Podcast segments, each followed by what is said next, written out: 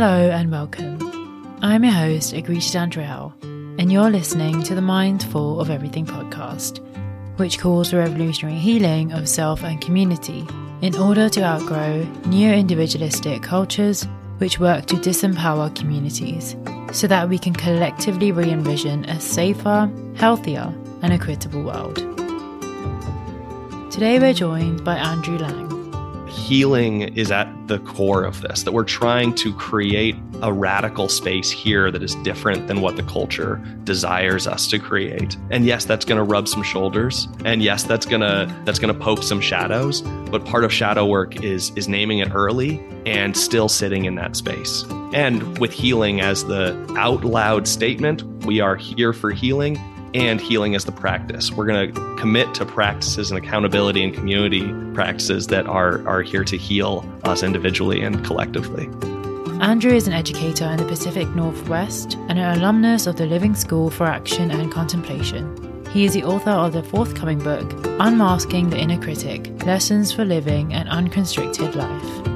Along with blogging regularly, he facilitates workshops helping people to navigate their inner lives and explore their sense of identity and spirituality. Welcome, Andrew, to the show. It's great to have you here. It's so good to be here. Thank you. There is a lot to talk about today. You know, the first time we met, we were just all places, right? Um, but before we begin, I would love to take five deep breaths with you, if that's okay, before we dive into the conversation. Yeah, love that.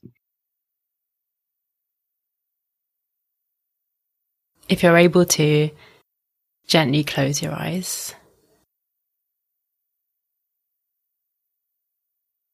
Notice the energy around you. Notice the sensations in your body. Or any recurring thoughts you've had today or in the last week, even month, or more than that.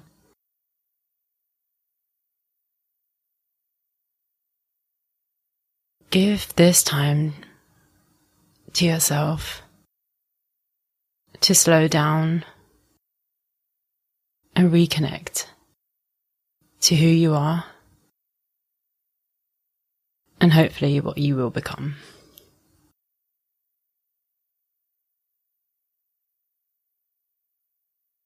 Take a deep breath in and a deep breath out.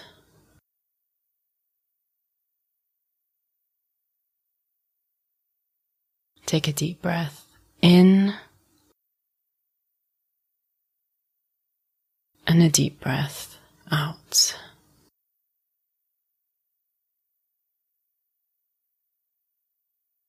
Deep breath in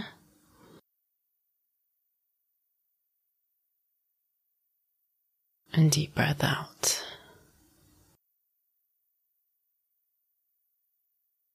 Deep breath in.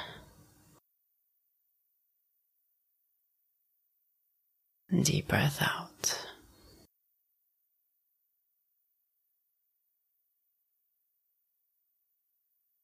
Final one. Take a deep breath in and a deep breath out.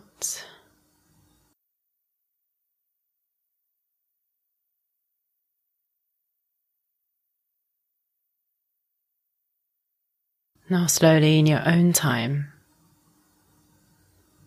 gently open your eyes.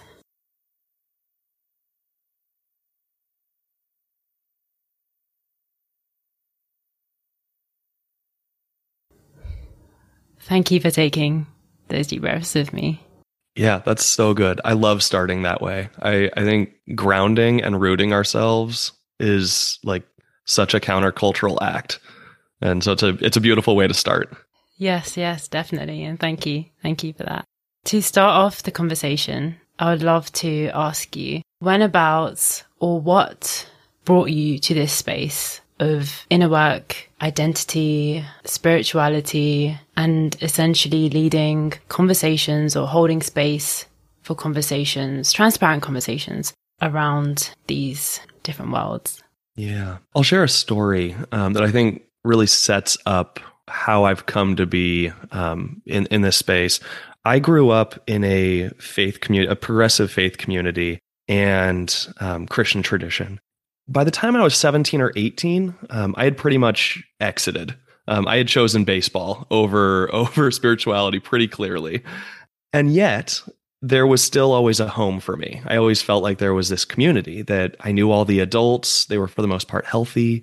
Um, they were there if I needed them. And so at the end of ten years, I think it had been about ten years with this one community, I was seventeen, maybe I was eighteen. And we were, my family was leaving, we were moving. And so the entire community circled around us and said lots of wonderful things and, you know, gave us this big celebration send off. And even though I had been off playing baseball for a couple of years and hadn't really been there a ton, I was crying. I was weeping because, you know, you're, it's a trauma. You're leaving this container that you knew, you're leaving these faces, and you know that some of them you'll never see again. And so I'm sitting here crying, and from across the room, Uh, this is at the very end where we're kind of, we're starting to break apart. At the very end, um, from across the room, this guy named Dale starts striding towards me, and he was a foot or two taller than everyone else. So I have this like clear image of just this very tall man coming straight at me with like passion and like, be- I mean, he was beelining towards me. And he comes up to me, my tears are, you know, coming down my face, and he puts his hand firmly on my shoulder and he says, "Men don't cry." And for a moment, just like, imagine a boy, seventeen or eighteen, anyone, right? Anyone, seventeen or eighteen, your sense of identity is in flux. At least mine was. And so hearing that, I couldn't, I didn't know what to do with it. But as I unpacked it over the next couple of days and weeks and months, I realized that there was something wrong, that that statement, the reason it hit so heavy and hurtful for me was that not only was it completely blowing off my emotions and what I was experiencing, my story, but also it was showing me that if this is what a lifetime, you know, Dale had been in this church for thirty, forty years. If this is what a lifetime of spirituality looked like, this ain't it. Why bother? Um, And that really, I think that question of why bother led into a question of what would it look like to engage inner work? What would it look like to engage inner work in a way that was more intentional, mm-hmm. um, and that led to, you know, people being emboldened to break down the systems of assumed patriarchy that were behind that statement or behind the toxic masculinity that was in that statement. Um, and I would say a step beyond that is, what kind of inner work leads a person to be emboldened to start to break down what I consider, you know, theo-capitalism, this mixing of divinity and purchase power and consumerism. So I think that's really what got me to where I am now, is just this constant curiosity of what would it look like to do this inner work in a way that is actually radical, not centered on comfort. So would you say that when you were in that liminal space, it was that point where you actually began to redefine or even just reclaim what space means to you and what space can look like? Yeah, it it, it began to break down the structures and the images I had. Um, and so I, I left that community uh, and I, I did. I went through liminal space. I went through a little bit of a wilderness moment for me where I got to look around and have open eyes and see things in a new way and a curious way. I would say that more than anything, I got curious. I, got, I was open. And one of the things that really connected with me and allowed me to start reclaiming some space was practices around meditation and body movement. Uh, for the first time in my life, nature walking became vital. It became lifeblood. For the first time, sitting ten, fifteen minutes in silence didn't, I, I would be lying if it wasn't scary. It was still scary, but I also saw it as this is a pathway to better understand what's actually going on in myself and then prepare me. It was around this time, it was a couple, actually, I think it was about a year or two uh, later, but I was working on a political campaign here in Seattle, and all around me were activists that were burning out. And they knew they were burning out, right? They were just go, go, go. And I was really caught because I had, because of a meditation practice and because of uh, some community that I was now learning to be around with practices of meditation, I was feeling conflicted between my spirituality and this sense of inner light, or, you know, whatever you want to call it, the sense of developing connection with the world. I like to call it inherent dignity, and the political reality that was just very dualistic. And so I, I entered into a new domain where I, it was a new level of questioning. How, how do you exist within the political world while still being rooted and grounded in some sort of inner truth and understanding of who you are? Which is why I liked how we started today so much. Like that grounding practice. If it's not ground, if you're not grounded, we all know what happens. We're we're emotionally much more likely to to explode. We're much more likely to not show up as our true selves. So I think that was all really important to my story. Yeah, definitely. Thank you for sharing that. After obviously experiencing all of these different things, how did you come into facilitating workshops and holding that space for other people who are perhaps in the same stage as you or were, you know, struggling to come forward? Yeah. Um, it all started at a Thai restaurant, uh, I, as all good things do. Um, I felt this inner um, push to uh, get together with a couple other people. Um, just for for meditation, essentially. I knew I couldn't do it alone. This had to be a communal practice. And all, once again, those structures that told me individualism, individualism, those were breaking down. So I was like, I know I need to be around people. Um, this has to be a community. And so I pulled together a couple people at a Thai restaurant, and I just asked, and I said, hey, would you? What do you think of getting together every week for some meditation? And three people became ten people, became twenty, became twenty-five. Amazing. So. So amazing. Um, and, and just so, I'm still so grateful. And I'll share one story, and I, this does tie in. There's one person who showed up who, um, to this day, I think she is one of the saints of my life. Her name is Molly, and she's in her eighties. Uh, I think she was late seventies when this, when this all happened. She showed up one day, and she was open and she was curious. You know, what are all these people doing? We basically sat in like a dim room with candles meditating. And, you know, so she's sitting here going, this crashes all the structures I know to be spirituality. Um, she was fully institutionalized within the Christian church. And yet she showed up. And so for three years, she kept showing up. And over the course of three years, I saw Molly go from being on autopilot to being a person who recognized, she labeled it her inner snark. This other, uh, I think it was her false self, you know, her on her bad days. She was able to notice that part of herself and then work through it and work with that part of herself. And so over three years, I saw a transformation take place um, in an elderly person. And I think that's really what proved to me that something we were doing was worth it. And that propelled me. Um, after that experience, I wanted to keep leading workshops. I wanted to keep holding space, with, really with this belief and this firm commitment that like, you're never too old yeah. to shift and to change. And our community needs elders. We need elders because elders mirror to us possibility. And so I think that's that's where a lot of my work stems from now, is how do you bring, how do you create some intergenerational space where that inner work is is centered specifically for social engagement? Yeah, definitely. I mean, it leads on to the next question I wanted to ask you, and you've essentially answered it. But um, it's true. Most of us have actually inherited this really static and impenetrable sort of blueprint of what space should look like, even what community should look like. And a lot of us struggle to outgrow that. Like you said, it is really important, but how can we take those steps to actually begin to outgrow this sort of structure or this framework of community that we've been passed down? Oh, it's so good. That is the question. um, for me, I think it begins with curiosity. And I've said that already. And I think that's just curiosity and gratitude. I like to remind myself that you got to start with gratitude, because gratitude, by laying that as your foundation, if you're thankful for something, what you're really saying is it's worth it. Mm-hmm. So if I'm thankful for myself, it's because I'm saying I'm worth it. If I'm thankful for my community enough to, uh, that it, if I'm thankful for my community, it means it's worth it to go to that protest. It's worth it to stand up for the inherent dignity that is found within my community.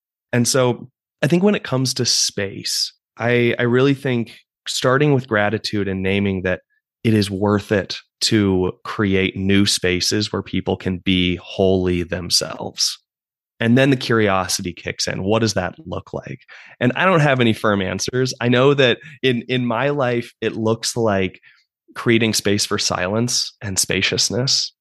Um, it means creating space and holding space together where people can touch upon the, the subtleties of their inherent dignity, those moments that are soft and gentle where you go, oh, I love that part of myself, or that that part of my story hurt me, but look at how I've grown with it.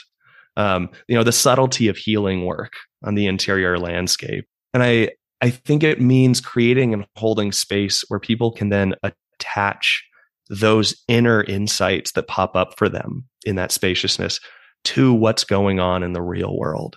If you are connecting with your inherent dignity in a new and gentle or powerful way, however you want to say it, it becomes a lot easier to connect with the inherent dignity of another and to stand up for that inherent dignity um, amidst the systems and systemic injustices that come at us every day. And so I think when I when I process, what does it mean to reclaim space and what does it mean to hold space? I think all of that has to be included. Yeah. And it's hard. It's really hard work. Because it's the unknown. You're inviting people and you're saying, hey, I've got this idea. It might be a total cluster. Like it might be a total miss. Come and try. So it's hard. Yeah, no, definitely. And, um, you know, just as physical entities, we're so used to having those physical spaces, for example, religious sort of structures. So people feel safer in a space that actually has these walls. Yeah. They can claim that as theirs. But when you have something that's a bit more abstract, something that's a bit more fluid, then that security sometimes is threatened for them. And it's not just a older generation thing. Our generation can feel it too. Yeah. And at times when people feel that you can break down those walls or you can start redesigning it, then they feel threatened by that. You know, one of the things, one of the things I found years ago when I first started leading workshops is I started them with a visualization. And I asked people, imagine yourself walking out amongst the trees. It's a warm day and you're perfectly content. You're walking along a path. You can hear the little critters through the, through the brush. You can hear some birds going by. There's a gentle breeze. Um, it's not too hot. You're not too sweaty. You're just perfectly happy to walk. And I asked them uh, to imagine in, in that moment, what if that's what it felt like to touch upon the divine? Or what if that's what it felt like to touch upon the inherent dignity of the moment and the beauty of the moment? And almost universally, everyone has had an experience like that, where they've, and often it's out in nature, where there's just this feeling of, and I'm here, and I'm content. And so I think people get on a embodied level what it means to be in a space that holds you exactly as who you are. Yeah. But there's so many narratives that tell us that that that's not it. And there's so many narratives that, and uh, it's really around comfort and fear, I think. Um, narratives that, you know, no, you got to go back to the box. You got to go back to the church. You got to go back to the synagogue. You got to go back to the mosque. You got to go back to the space that we have said is the sacred space. And so what does it mean to shift people's mindsets to understand that actually the sacred, if we're serious, the sacred is everywhere, which means we can tap into it when we're out walking amongst the trees or when you're, for me, it, one of the, my big practices is when I was living in Seattle, I used to drive through downtown Seattle traffic every day. And so I would practice as I went, you know, car to car, uh, start, stop, start, stop. I would practice, where is the divinity in this moment? What is sacred about this moment? Wow. Um, it was brutal. Most That is dedication right there. It, was, it, it, it worked sometimes. Uh, yeah. but but I think that's that's what it is. How do we get folks to experience something? And it's because it's not just in the brain, it's embodied.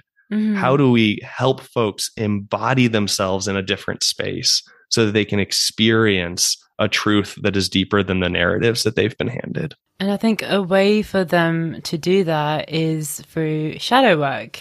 shadow work is something that I'd never encountered in my life until I met you. And just one thing that really struck me was shadow work in community.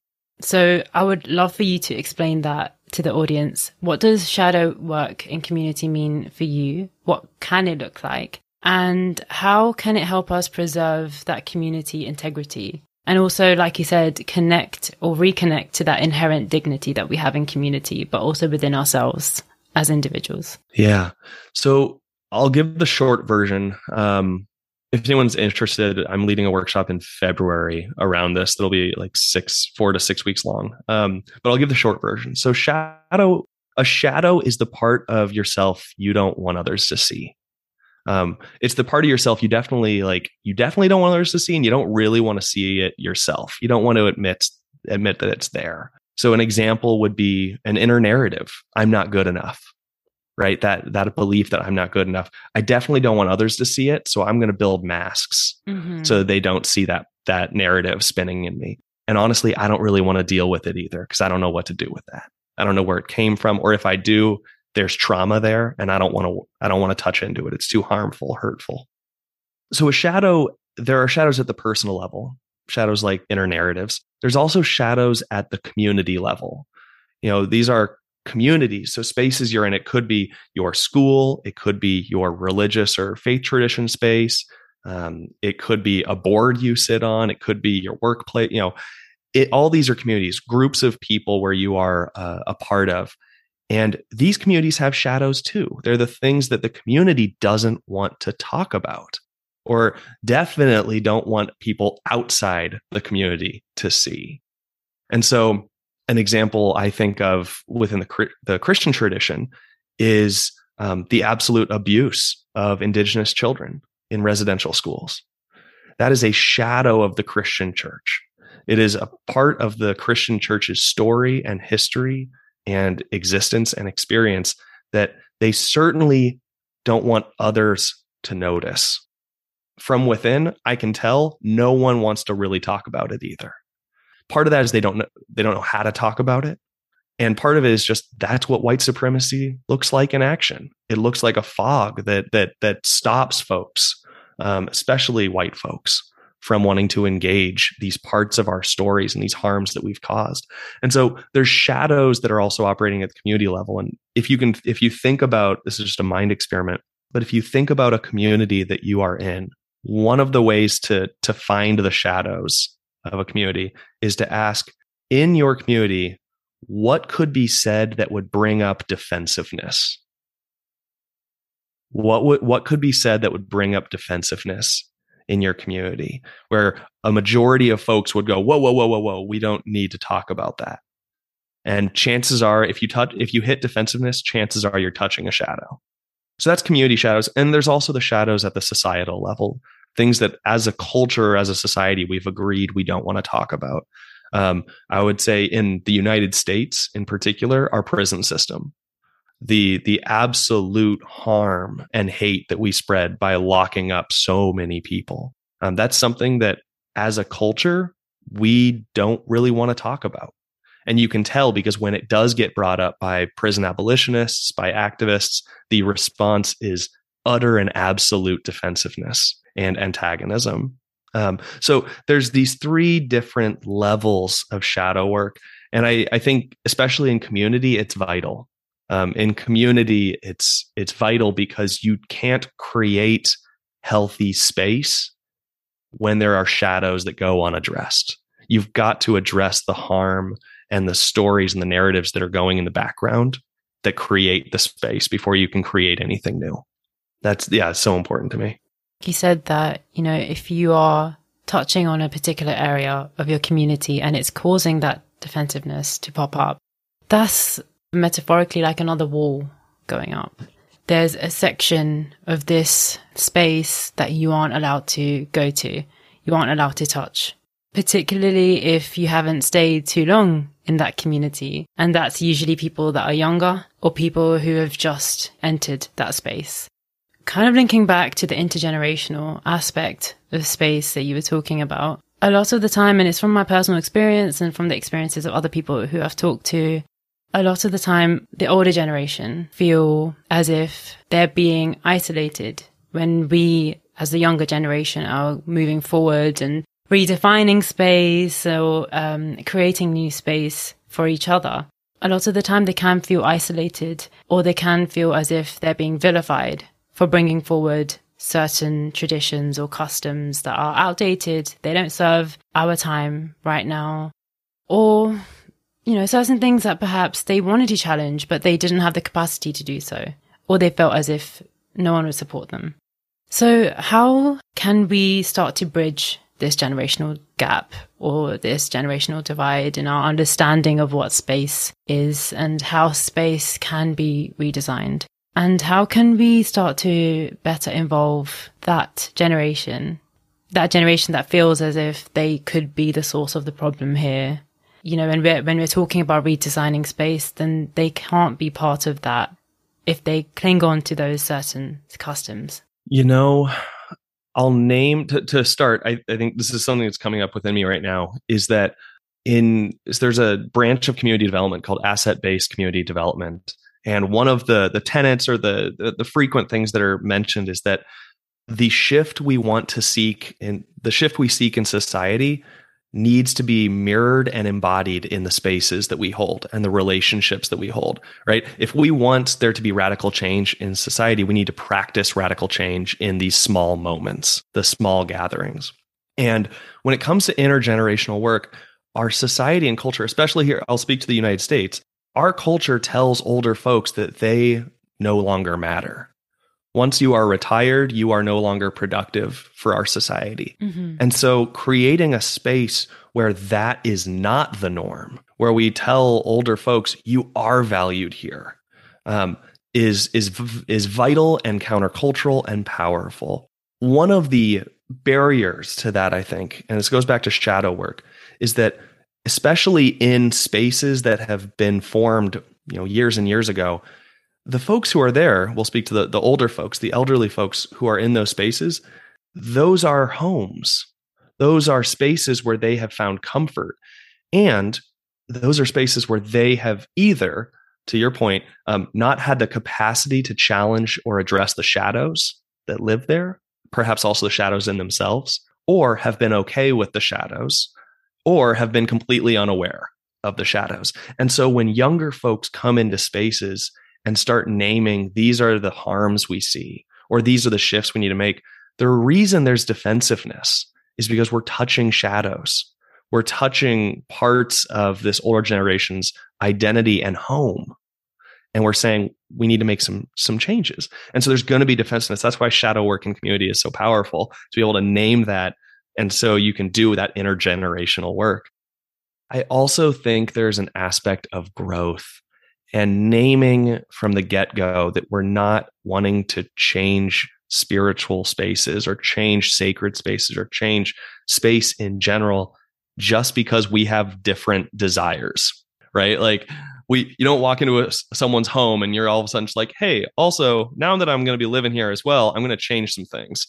Um, I think there needs to be an explanation, and it's going to be slow, of saying when we set this table, what we are doing is reducing the harm that we might cause here. We are increasing the healing that can be done here. And we're centering the inherent dignity of those who are here while noticing the inherent dignity and addressing the inherent dignity of those who are not here.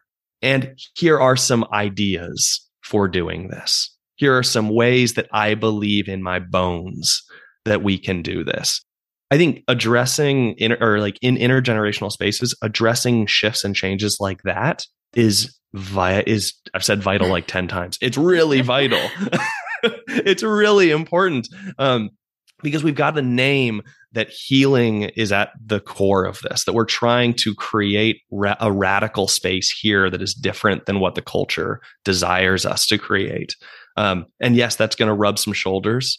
And yes, that's gonna um, that's gonna poke some shadows. But part of shadow work is is naming it early, and still sitting in that space, and and and and with healing as the out loud statement. We are here for healing, and healing as the practice. We're gonna commit to practices and accountability and community practices that are are here to heal us individually and collectively. Yeah. There's big breath yeah, out. There is. It's a lot. It is. It is a lot. It is. But when you know that you have that community, when you know that you have each other, then it just makes it makes that much of a difference. Yeah. And it's worth it. I I, I think I just, I got to name that. It's worth it. I, I have so many friends who have yeah. who have um and and myself.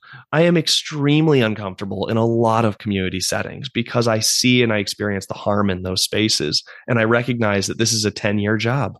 Like if if this space is to shift and to and to be for healing, it's going to take ten years, and that I have to check in with my body and say, is this mine to be here for? And sometimes it's not. And I think a lot of my friends exit at that point as well. It's it's not for me. I'm going to go do my own thing. And I, I return again and again to, I think I think Richard Rohr is the person who said this. At least that's the name that's popping around my brain. Um, but the best criticism of the bad is the practice of the better.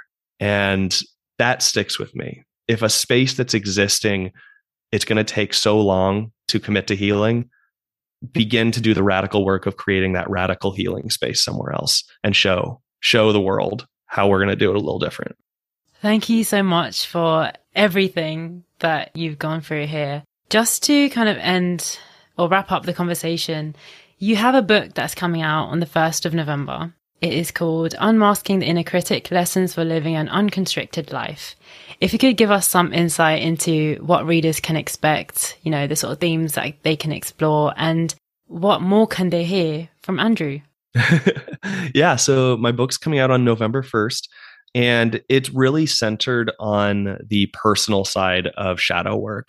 And it looks at nine constrictions, and I call them constrictions. They're inner narratives, but I believe firmly that the inner narratives that we have constrict us. They they hold us in and pull us down, both in body, um, but also in our emotional capacity, in our mental capacity, um, in our spiritual space. And so it goes through nine constrictions. I'm not good enough. I'm not lovable. I'm not in control. And it looks and guides readers through um, what have spiritual teachers, what have wisdom teachers, secular poets, trauma specialists, what have they said to support people in moving through those narratives, through those constrictions. And then I include body practices for each of the constrictions and lots of reflection and journaling space.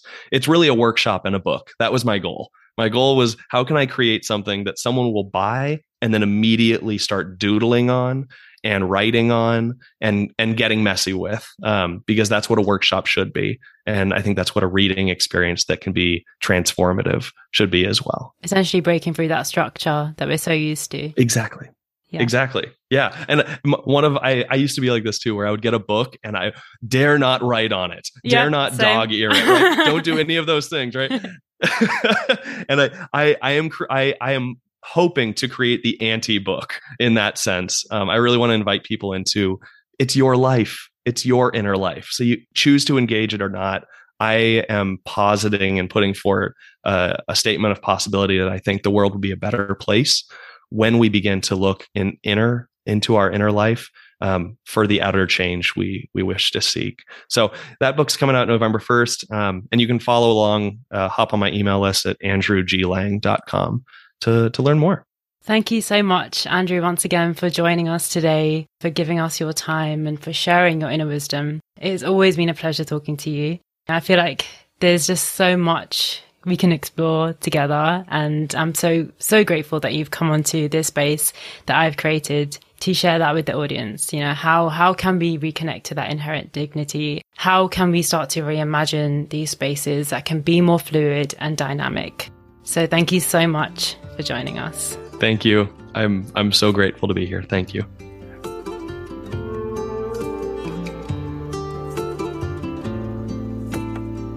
Thank you for joining us in this space. If this episode resonated with you, please support Mindful of Everything by giving a rating on iTunes and sharing the podcast within your community to extend listenership to those who will also connect to the content. Become an official Mindful of Everything community member by donating at buymeacoffee.com forward slash mindful agrita. Access Andrew's writings, offerings, and find out more about his upcoming book on andrew g lang dot com. Visit mindful of everything dot com to access all other episode resources.